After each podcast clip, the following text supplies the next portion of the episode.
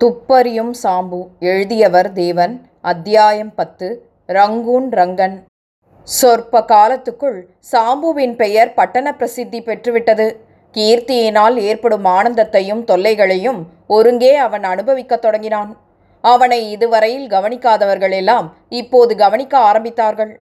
சாம்பு போட்டுக்கொண்ட அங்கவஸ்திரம் அவன் வாங்கும் சட்டை துணி அவன் உபயோகிக்கும் மூக்குப்பொடி அத்தனையும் எல்லோருக்கும் பிடிக்கலாயின. சாம்புவின் அற்புதமான சக்திகளைப் பற்றி பெரிய பெரிய வதந்திகள் கிளம்பின. சாம்பு கண்ணால் பார்க்காமல் காதால் கேட்டே பெரிய கேசுகளை விளக்கி வைப்பதாக சொல்லிக் கொண்டார்கள். பார்த்தால் அசடாக தோன்றுகிறதே என்று நினைக்கிறீர்களோ? அவ்வளவும் வேஷம் சார். மனுஷன் மண்டை முழுவதும் மூளைதான். பாருங்கள் மகாதானபுரம் ஜமீன்தார் வீட்டில் இவர் ஒரு வேலை செய்தார். திருடர்கள் கதறிக்கொண்டு களவாடின பொருள்களை காலடியில் வைத்துவிட்டு போனார்கள். என்று இம்மாதிரி இல்லாத கதைகளை ஒருவருக்கொருவர் கட்டிவிட்டு கொண்டார்கள். சாம்பு எடுத்த கேஸ்கள் எல்லாவற்றிலும் வெற்றி பெற்றதாகத்தான் அவர்கள் பேச்சும் கற்பனையும் இருந்தன. போலீஸ் இலாக்காவே சாம்புவுக்கு கண்ட இடமெல்லாம் சலாம் வைத்தது. போகும் இடமெல்லாம் தன்னை புதுவித மரியாதையுடன் நடத்துவதைக் கண்டான் சாம்பு. அவனை முன்பின் பார்த்திராதவர்கள் கூட உபசாரம் செய்வதை உணர்ந்தான். முன்பு சாம்பு குமாஸ்தாவாயிருந்தபோது தெருவில் பையன்கள் சாம்புவை கண்டதும் முகத்தை வலித்து அழகு காட்டுவதுண்டு. இப்போது சாம்பு வருகிறான் என்றால் அவர்கள் ஓட்டம் பிடித்தார்கள். அவன் இருந்த பேட்டையிலேயே சில விஷயங்கள் ஏற்பட்டன. ஒரு விதமான சம்பாத்தியமும் தொழிலும் வைத்து கொண்டிருந்த நபர்கள் நாலைந்து பேர் திடீரென்று நினைத்து கொண்டு வேறு பேட்டைக்கு ஜாகை மாற்றிக்கொண்டார்கள் யோக்கியமான ஜனங்களுக்கோ சாம்பு தங்கள் தெருவிலோ தங்களுக்கு பக்கத்திலோ குடியிருப்பதே ஒரு தெம்பும் மகிழ்ச்சியும் பெருமையும் அளித்தது. மாலை வேளை நொங்கம்பாக்கம் ரஸ்தாவில் சாம்பு தன் கைத்தடியை சுழற்றி கொண்டு ஆனந்தமான எண்ணங்களில் ஈடுபட்டு கால் போன போக்கில் போய்கொண்டிருந்தான் இன்னும் கால் மணி நேரத்துக்கு மேல் போனால் வீட்டுக்கு திரும்புவதற்குள் இருட்டிவிடும். அப்போது ஒரு மோட்டார் வண்டி அவனை தாண்டி வேகமாக சென்றது. அது மறைவதற்குள் அதில் இரண்டு பேர் போலீஸ் உடை தரித்து உட்கார்ந்திருப்பதையும் ஒரு போலீஸ் ஆசாமியே ஓட்டி செல்வதையும் சாம்பு கவனித்தான். உடனே அவன் மனம் யோசனையில் ஆழ்ந்தது. மாலை வேளை போலீஸ் வண்டி என்ன காரணம் இருக்கலாம்? ஏதாவது சமீபத்தில் கொலை களவு நடந்திருக்குமோ? சாம்பு ரஸ்தாவின் முன்னால் நோக்கினான். இன்னும் நான்கு பங்களாக்களுடன் ரஸ்தா முடிவு பெற்றது. ஒரு கால் மோட்டார் இவைகளில் ஒன்றுக்குத்தான் போகுமோ? எதற்கும் கடைசி பங்களா வரை நடந்துவிட்டு திரும்பலாம் என்று சாம்பு மெல்ல நடந்தான். அவன் செய்த ஊகம் முற்றும் சரியாக இருந்தது. கடைசி பங்களாவின் வெளியே மோட்டார் நின்றது. வாசலில் ஒரு போலீஸ்காரன் காவல் நின்றான். சாம்பு உள்ளே நுழைய முயன்றபோது அவன் தடுத்து யாரையா நீ? என்று அதட்டினான். சாம்பு பதில் சொல்வதற்குள் இரண்டு போலீஸ்காரர்கள் பக்கத்தில் இருந்த குரோட்டன் செடிகளை தாண்டி கொண்டு அங்கே பிரவேசித்தார்கள். அவர்களுக்கிடையில் அகப்பட்டு கொண்டு பைத்தியக்காரன் போல் தோற்றமளித்த ஒருவன் திருட்டு விழி விழித்து கொண்டிருந்தான். ஏனையா என்னை பிடிச்சு இழுக்கிற? என்றான் அவன். சும்மா வரமாட்ட கேட்ட கேள்விக்கு பதில் சொல்லு போதும் என்றான் அந்த இருவரில் ஒருவன். அவன் ஹெட் கான்ஸ்டபிளாய் இருக்க வேண்டுமென்று சாம்பு ஊகித்தான். ஓஹோ நீ கேட்டதுக்கு நான் பதில் சொல்லணுமா? நீ என்னை என்ன கேட்கப் போற? பார்க்கலாம் என்றான் அந்த ஆள். வாயை மூடு உன் பேர் என்ன? வாயை மூடிக்கிட்டு எப்படி சொல்றது? சரி பழனின்னு வச்சுக்கோ. அதுக்காக என்னை தூக்கில் போட்டுடுவியா? எங்கே இருந்து இங்கே வந்த? நான் பிறந்த ஊரு மரக்காணம். அங்கே இருந்து சைதாப்பேட்டையில் அத்தை வீட்டுக்கு வந்து வளர்ந்தேன். ஏய் கேட்டதுக்கு பதில் சொல்லு. இங்கே எதற்காக இந்த வேலைக்கு வந்த? தெரியலையா? உன் கையில் மாட்டிக்கிட்டு சாவறதுக்கு தான் முட்டாள் இங்கே என்ன வேலையடா உனக்கு? அதுவா? இந்த ஊட்டு எசமான் வர சொன்னாரு. வந்தேன். என்னத்துக்கு வர சொன்னாரு? அவரைத்தான் கேட்டுக்கோயேன். நான் சொன்னாதான் நீங்க நம்ப மாட்டீங்களே. சாம்பு சிரித்து பெரிய பைத்தியம் போலன்னா இருக்கே என்றான். ஹெட் கான்ஸ்டபிள் சாம்புவை இப்போது கவனித்து நீ யாரையா? என்று கேட்டான் அதிகாரமாக. கையை நீட்டிக்கொண்டு போய் அந்த போலீஸ் அதிகாரியின் கரத்தை பற்றி சாம்பு குளிக்கிறான் என்னை பற்றி நீங்கள் கேள்விப்பட்டிருக்கலாம். நான் தான் பிரசித்தி பெற்ற சாம்பு. போலீஸுக்கு எத்தனையோ உதவிகள் செய்திருக்கிறேன். உங்கள் இலாக்காவில் என்னை தெரியாத பேர் சொற்பம் என்றான். ஹெட் கான்ஸ்டபிள் மற்ற இரு சகாக்களையும் குறிப்பாக பார்த்தான். சாம்பு தொடர்ந்து நான் வந்து கொண்டிருந்தபோது உங்கள் காரை பார்த்தேன். ஏதோ கேஸ் விஷயமாகத்தான் வந்திருக்கிறீர்கள் என்று உடனே ஊகித்து விட்டேன். நான் வந்ததும் சரியாக போய்விட்டது. உங்களுக்கு எந்த உதவி செய்யவும் சித்தமாயிருக்கிறேன் என்றான். சட்டை பையில் இருந்த ஒரு விசிட்டிங் கார்டையும் சேர்த்து நீட்டினான். அவன் பேசிக் கொண்டிருந்தபோது கான்ஸ்டபிள்களுக்குள் ஒருவித சமிங்கை பாஷை நடமாடியதை சாம்பு கவனிக்கவில்லை. ஹெட் கான்ஸ்டபிளுடைய பேச்சும் தீர்மானமும் தான் அங்கிருந்த மற்ற இருவரிடமும் சென்றன. அவன் ஒரு முடிவுக்கு வந்தவன் போல் வாருங்கள் மிஸ்டர் சாம்பு. உங்களுக்கு இங்கே ஒரு கேஸ் இருக்கும் என்று எங்களுக்கு தோன்றவில்லை.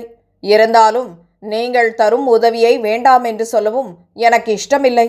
இந்த ஆசாமியும் கூட வரட்டும். இவன் மேல் எனக்கு சந்தேகம் இருக்கிறது என்றான். வாசலில் காவலுக்கு நின்ற போலீஸ்காரன் அங்கேயே நிற்க சாம்புவும் பைத்தியக்காரனும் முன்னால் செல்ல அவர்களை பின்தொடர்ந்து இரு போலீஸ்காரர்களும் உள்ளே சென்றார்கள். சாம்புவும் மற்றவர்களும் பங்களாவுக்குள் சென்றபோது அங்கே ஏற்கனவே ஒருவர் போலீஸ் உடை தரித்து உட்கார்ந்திருந்தார். அவர் சப் இன்ஸ்பெக்டராய் இருக்கலாம் என்று சாம்பு ஊகித்தான். புதிதாக இவரை தன் சகாக்கள் கூட்டி வருவதைக் கண்டதும் அவர் கண்களை மலங்க விழித்தார். ஹெட் கான்ஸ்டபிள் அவரிடம் இவர் பெரிய துப்பறிபவராம் பெயர் சாம்பு என்கிறார். நமக்கு ஒத்தாசைக்கு வந்திருக்கிறாராம். இந்த பேர் வழியை தோட்டத்திலே கண்டுபிடிச்சேன். இங்கே வேலை செய்கிறவனாம் என்றார். அவர் தலையை ஆட்டி கடைக்கண்ணால் இருவரையும் ஒருமுறை பார்த்து கொண்டார். சாம்புவுக்கு அந்த பங்களாவில் என்ன விசேஷம் என்று தெரிந்து கொள்வதில் சிரமம் அதிகம் ஏற்படவில்லை. அன்றைக்கு முதல் நாள் வரையில் அந்த பங்களாவில் யாரோ ஒருவர் குடியிருந்திருக்கிறார். அவருடைய நடவடிக்கைகள் போலீசாருக்கு திருப்தி அளிக்கவில்லை. அவரை பார்க்க வந்த நபர்களும் கஜ போக்கிரிகள். திடீரென்று முதல் நாள் இரவு நான்கு பேர் அவரை பார்க்க வந்தார்கள். வந்த காரணம் என்னவென்று தெரியாது. பங்களாவில் அவரையும் ஒரு வேலையாளையும் தவிர வேறு யாருமே இல்லையாகையால் என்ன நடந்ததென்பதும் யாருக்கும் தெரியாது. வேலையாள் பகல் வேளைகளில் மட்டும்தான் பங்களாவில் தங்குவான். இன்று காலை அவன் வந்து பார்த்தபோது அந்த வீட்டுக்காரரை காணவில்லை. அவர் எங்கே போனார்? வந்த நான்கு நபர்கள் அவரை என்ன செய்தார்கள்? எங்கே சென்றார்கள்? என்ற ஒரு விவரமும் தெரியவில்லை. பங்களாவில் வைத்தது வைத்தபடி இருக்கின்றன. அவரும் வீட்டை விட்டு வெளியே சென்றவர் இல்லையாதலால் அவரை பார்த்தவர்கள் யாரும் இல்லை. வேலைக்காரனை விசாரித்ததில் அவன் ஒன்றும் தெரியாதென்று கைவிரிக்கிறான். போலீசாருக்கு தகவல் கிட்டியதும் வீட்டு காவல் போட்டார்கள். இரவு அங்கே தங்கி நான்கு நபர்கள் திரும்புகிறார்களா என்று காத்திருந்து பார்ப்பதற்கே இந்த போலீஸ்காரர்கள் இங்கே வந்திருக்கிறார்கள். பங்களாவின் தோட்டத்தில் ஒருவன் ஒளிந்திருப்பதைக் கண்டுதான் ஹெட் கான்ஸ்டபிள் கண்டுபிடித்து இழுத்து வந்திருக்கிறான். அவன் அங்கே எப்படி நுழைந்தான் என்பது அவர்களுக்கு தெரியாது. அவனை பார்த்தால் பைத்தியக்காரன் மாதிரிதான் இருந்தான். அவனை மேலும் சப் இன்ஸ்பெக்டர் கேள்விகள் கேட்டதற்கு அவன் விசித்திரமான பதில்கள்தான் கொடுத்தான். இந்த வீட்டு எஜமானை எப்போ பார்த்தே? என்று கேட்டதற்கு அவர் சாவுவதற்கு முந்திதான் என்றான் அவன். உனக்கு அவர் செத்த சமாச்சாரம் எப்படி தெரியும்?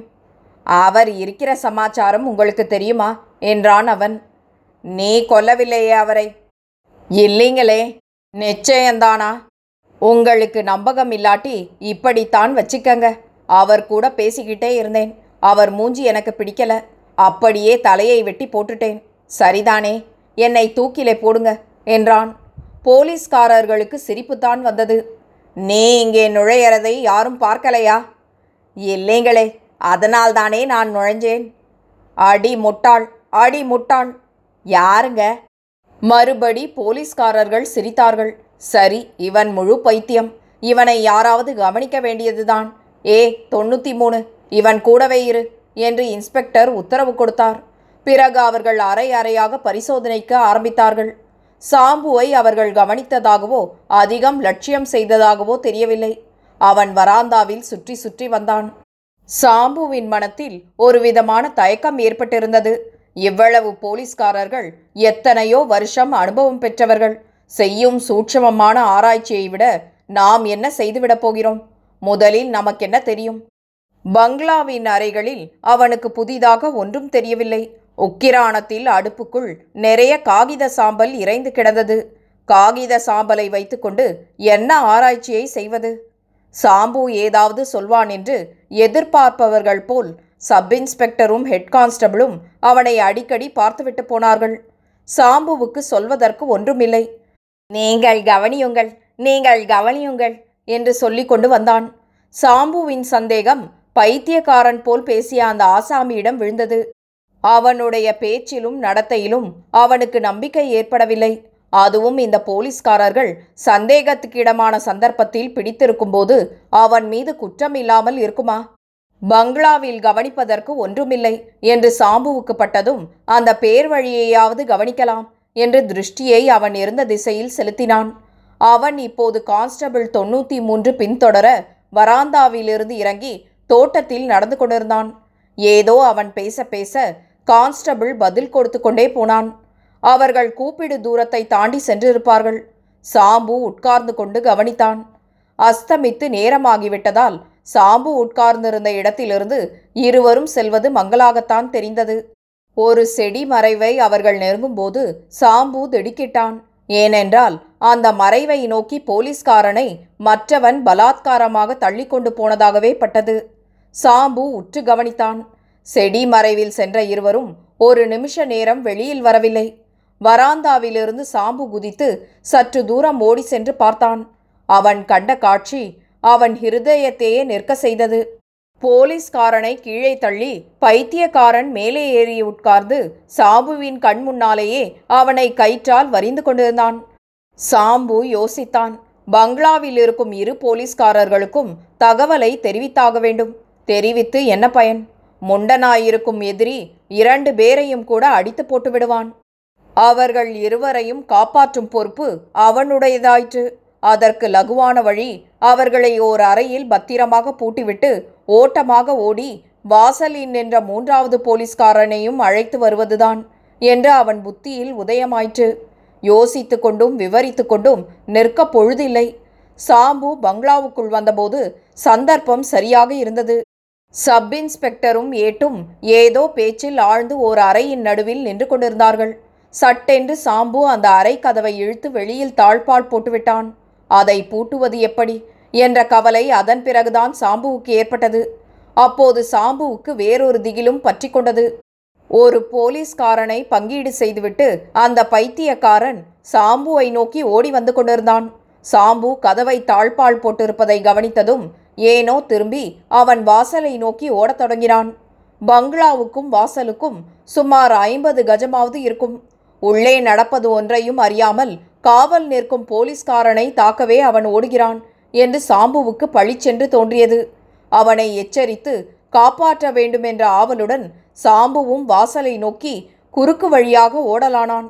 அதிகமாக ஓடி பழக்கமில்லாதவனாகையாலும் தேகத்தில் ஏற்பட்ட பதற்றத்தினாலும் இருட்டில் மண்ணிலும் கல்லிலும் சென்றதாலும் பத்தடி செல்வதற்குள் காலில் ஒரு கல் இடரவே சாம்பு கீழே சாய்ந்துவிட்டான் அடுத்த நிமிஷம் நினைவு அவனை கைவிட்டது. சாம்பு மெத்தையில் படுத்திருந்தான். அவன் மனக்கண் முன் அவன் செய்ததெல்லாம் வந்தது. கண் விழிப்போமா வேண்டாமா? என்று யோசனை செய்தான். போலீஸ்காரர்கள் இருவரை வைத்து பூட்டியது எவ்வளவு பெரிய குற்றம். ஒரு போலீஸ்காரன் தாக்கப்பட்டதை பார்த்ததும் உடனே தெரிவிக்காததும் ஒரு பிசகு அல்லவா? ஒன்று சட்டவிரோதமான காரியம் ஒன்று மனசாட்சிக்கு விரோதமான காரியம். சாம்பு கண்ணை சற்றே திறந்து பார்த்தான். படுக்கையை சுற்றி போலீஸ் உடையில் பத்து பேர் நின்று கொண்டிருந்தார்கள். சாம்புவுக்கு பகீர் என்றது. அவர்கள் பேச்சை சிறிது கவனிக்கலாம் என்று பொறுமையுடன் காத்திருந்து பார்த்தான். அப்போது இன்ஸ்பெக்டர் கோபாலனின் குரல் கணீர் என்று கேட்டது. இந்த ரங்கூன் ரங்கன் பெரிய அயோக்கியன். இவனுக்கு நாலு கூட்டாளிகள். ரங்கூனில் முதன் முதலாக குண்டு போட்டான்று இந்த ஐந்து பேருமாக ஒரு பேங்க் முதலாளி வீட்டில் கொள்ளையடித்தார்கள். அன்றே ரங்கூனை விட்டு நழுவியும் விட்டார்கள். ஐந்து பேருமாக சேர்ந்து போனால் அகப்பட்டு கொள்வது சாத்தியமாகும் என்று கொள்ளையடித்த எல்லா பணத்தையும் ரங்கனிடம் கொடுத்து நம்பிக்கையாக முன்னால் அனுப்பினார்கள். ரங்கன் திருடர்களிலும் திருடன். தன் கூட்டாளிகள் வாயிலும் மண்ணை போட எண்ணி இந்த பங்களாவில் வந்து மறைந்து கொண்டான். அவன் கூட்டாளிகள் நாலு பேரும் சாமானிய ஆசாமிகள் இல்லை. எறும்பு நுழையாத இடமெல்லாம் நுழைந்து புறப்படுபவர்கள். அவர்களுக்கும் ரங்கனை கண்டுபிடிக்க மாதம் எட்டு பிடித்திருக்கிறது.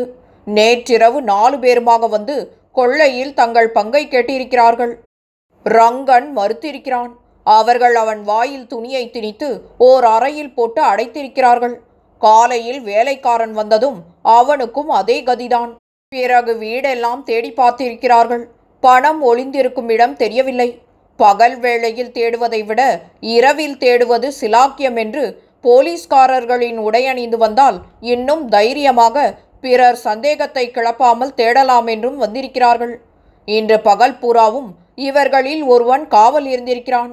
நம்ம சங்கரன் பைத்தியக்காரன் போல் அவன் அறியாதபடி பங்களா நந்தவனத்தில் புகுந்து விட்டான் ஆனால் மாலையில் மூன்று பேரும் வந்தவுடன் அவர்கள் கண்களில் படாமல் இருக்க முடியவில்லை. அசந்தர்ப்பமாக சாம்புவும் அப்போது வந்துவிட்டார். இவர்களை வெளியே விட்டுவிட்டால் தங்கள் விஷயம் வெளியே பரவிவிடும் என்று அந்த பேர் வழிகள் உள்ளே அழைத்து சென்றிருக்கிறார்கள். இவர்கள் சற்று அஜாக்கிரதையாயிருந்தால் மண்டையை டனார் என்று உடைத்து போட்டிருப்பார்கள். என்ன சங்கரன்? என்று நிறுத்தினார். சங்கரனை சாம்புவுக்கு நன்றாக தெரியும். சிஐடி இலாக்காவில் சங்கரன் அசகாய சூரனாயிற்றே. அவனா அந்த பைத்தியக்காரன் மாதிரி இருந்தவன். அடையாளமே தெரியவில்லையே என்று எண்ணி சாம்பு வியந்து கொண்டான். சங்கரன் இன்ஸ்பெக்டருக்கு பதில் சொல்லி நான் தான் இந்த பயல்களை கவனித்து கொண்டே வருகிறேனே. ஆனால் இன்று சாம்புவின் உதவி இல்லாவிட்டால் இந்த கேஸை இவ்வளவு திருப்திகரமாக முடித்திருக்கவே முடியாது. அவர் முதன் முதலில் இந்த அயோக்கிய பயல்களிடம் விசிட்டிங் கார்டை ஒன்றும் அறியாதவர் போல் கொடுத்திருந்ததை பார்த்திருக்க வேண்டுமே. எனக்கு சிரிப்பு பொத்துக்கொண்டு வந்துவிடும் போல் இருந்தது. சிரமப்பட்டு அடக்கிக் கொண்டேன். அந்த பயல்களே இவரை நம்பிவிட்டார்கள் என்றால் மிஸ்டர் சாம்பு என்னை அடையாளம் கண்டு கொண்டதை துளி காண்பித்துக் கொள்ள வேண்டுமே. அந்த பயல்களுக்கு அனுகூலமாய் இருப்பது போலவே இருந்தது. சமயத்திலே கதவை தாழ்பால் போட்டாரே. ஆஹா எலியை பொறியால் பிடிக்கிறார் போலல்லவா லகுவாக பிடித்து விட்டார். சாம்பு சார் சாம்பு சார் கண்ணை விழித்து பாருங்கள் என்றார் இன்ஸ்பெக்டர் கோபாலன் அன்பு நிறைந்த குரலில். Alright inspector. இப்போ என்னை தொந்தரவு செய்யாதீங்கோ. நான் செத்துப்போய் அரை மணி ஆகிவிட்டது. என்றான் சாம்பு.